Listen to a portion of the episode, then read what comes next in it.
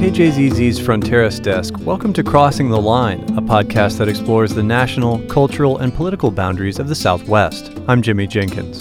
An American man named Stephen Brewer has made it his life's mission to care for orphan children in Mexico, only he didn't expect to get caught in the middle of a vicious drug war and witness the destruction of a small town along the way. Our reporter Monica Ortiz-Uribe introduces us to his story.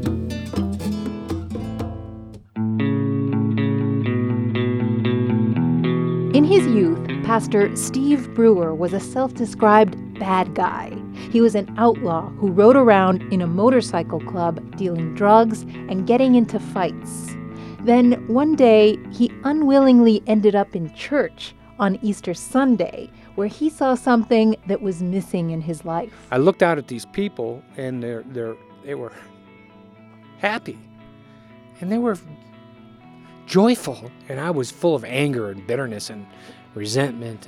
Before long, he became a devoted Christian. Now he's 60 years old, quick to tears, and his conversations frequently choke up with emotion. This happens especially when he talks about what brought him to the U.S.-Mexico border. I was living in Pennsylvania, wanted to come to Mexico on a vacation, and so just out of curiosity, I looked at the map El Paso. I saw it was right on the border, and so I came out. But instead of enjoying himself, Steve was struck by the abject poverty he saw. On the outskirts of Ciudad Juarez, he found people sifting through a garbage dump looking for food. And I can't describe to you what it sounds like to hear literally millions of flies buzzing in 105-degree heat, or what it smells like, walking through rot and destruction. Steve felt called by his faith to move to the border and help the poor.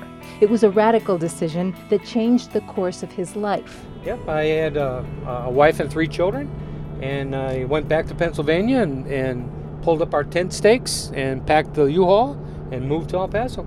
That was 30 years ago. He now heads up a nonprofit called Tapestries of Life, headquartered 45 minutes outside El Paso in the small town of Fabens, Texas.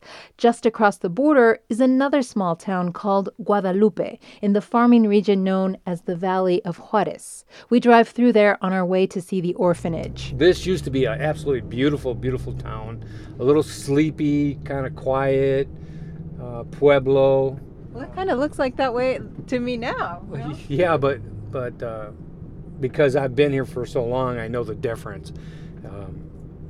Most of the people here are gone now. Most of the businesses are closed. Most of the business owners are either dead or they have fled for their lives. This is the part of the story I hadn't prepared to stumble into.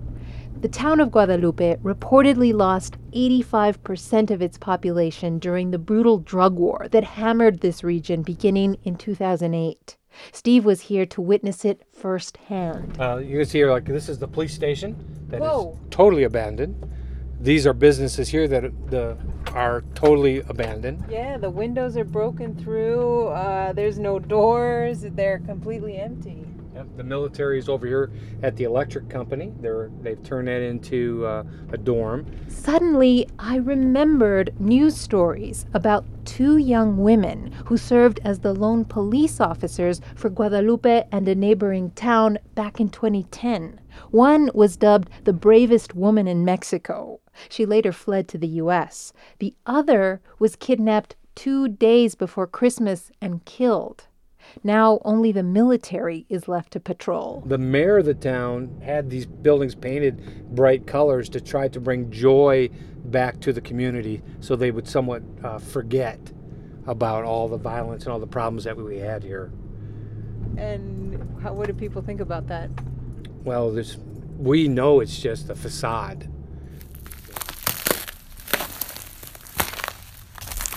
Later, Steve takes me inside the blackened shell of a home that belonged to a former mayor of Guadalupe. The roof, windows, and doors are gone. It was torched back in 2008 after he and his family were murdered, presumably by organized crime.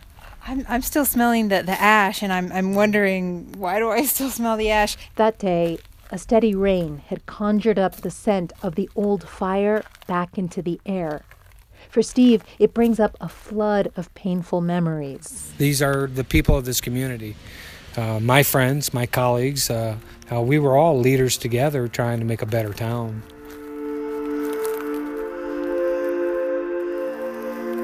Steve says they were targeted because they spoke out against the violence and drug trafficking. In the Valley of Juarez, there are no certain answers. Officials blame the mayhem on drug cartels battling for control of the plaza, but many locals believe it's a joint effort by corrupt authorities and criminals who want to push them out and free up their farmland for more lucrative development. I have never seen anyone on this property since it was destroyed. I'm the only one that comes here. I bring TV crews here, I bring you here, I bring different people here to tell the story so that it's not forgotten, that there are people that stood up, and it cost them their life.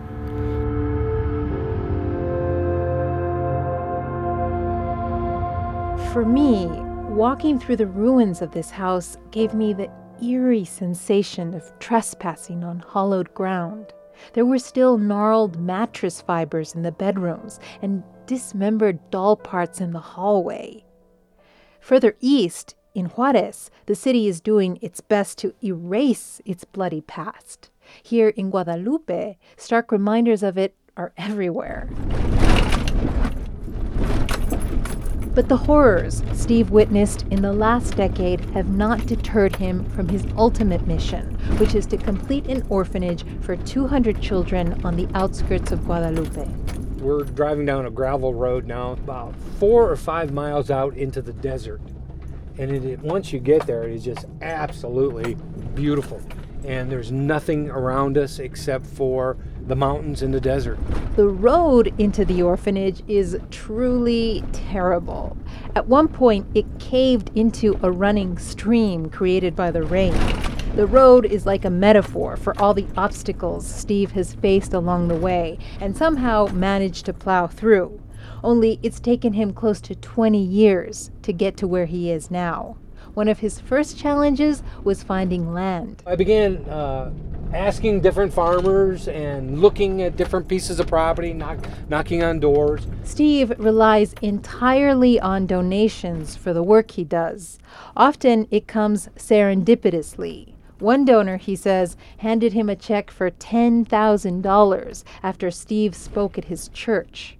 A farmer had previously offered him a lot for that same amount, but tried to raise the price once Steve had the money. They had a city council meeting here in town, and they were discussing, Steve and his $10,000, and these men were positioning themselves so that they could convince me to buy the property.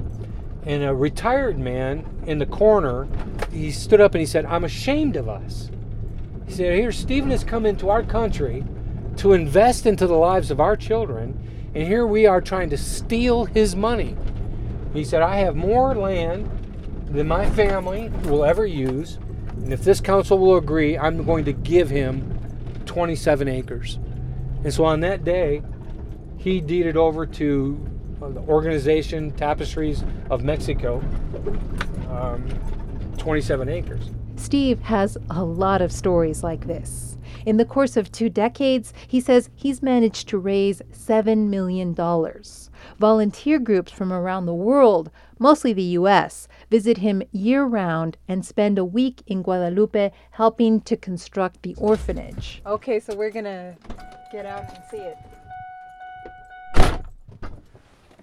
When you enter the orphanage, you step into a big open foyer with a 30-foot high ceiling crowned with a diamond-shaped skylight. Wow. Look at this stonework. It's beautiful. Wow. Well, thank you. That's what I'm after. Wow. I want people to know that the days for orphans, the days of slipshod, throw it together, who cares, or just orphan kids, those days are over. The building is 2-storied and shaped like a cross. Each wing will house a different age group, ranging from 3 to 19 years old. The ground floor is for boys, the top floor for girls. The plan is 6 kids to a room, each decorated with its own theme. Outside, there's a separate building that will serve as a cafeteria and auditorium. I'm about $800,000 away from children living here. That could take anywhere from 5-10 more years, or it could take 6 months. It all depends on resources and finances. Estimates of the number of children orphaned by the drug war in and around Juárez vary between 10,000 to 17,000. The Child Welfare Agency in Chihuahua counts 40 shelters in the state, most of which are privately run. Yeah, the government has orphanages in Ciudad Juarez. But when you go to those, there are an orphanage for 40. They got 75, 80 kids in them.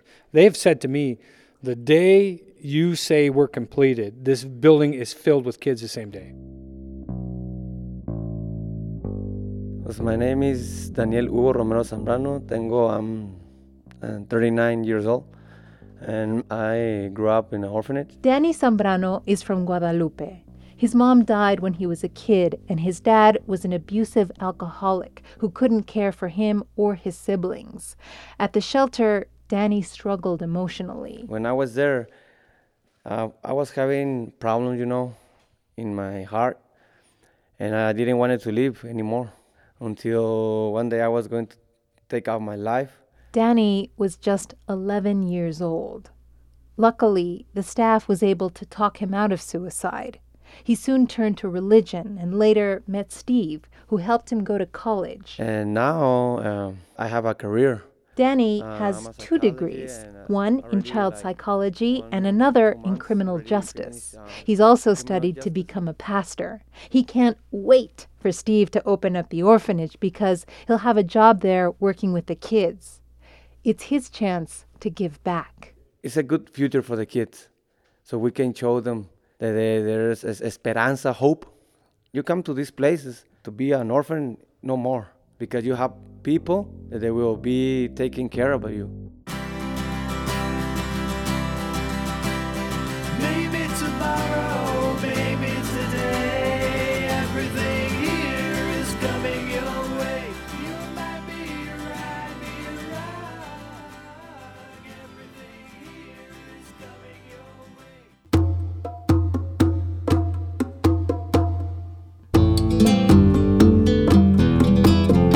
Our reporter was Monica Ortiz-Uribe, who also produced this story. I'm Jimmy Jenkins. To read more about the efforts of Stephen Brewer, visit his website online at tapestriesoflife.com. If you have a story you want told, get in touch with us at reporters@fronterisdesk.org. If you enjoy our Crossing the Line podcast, tell your friends and share a link through kjzz.org or use our mobile app.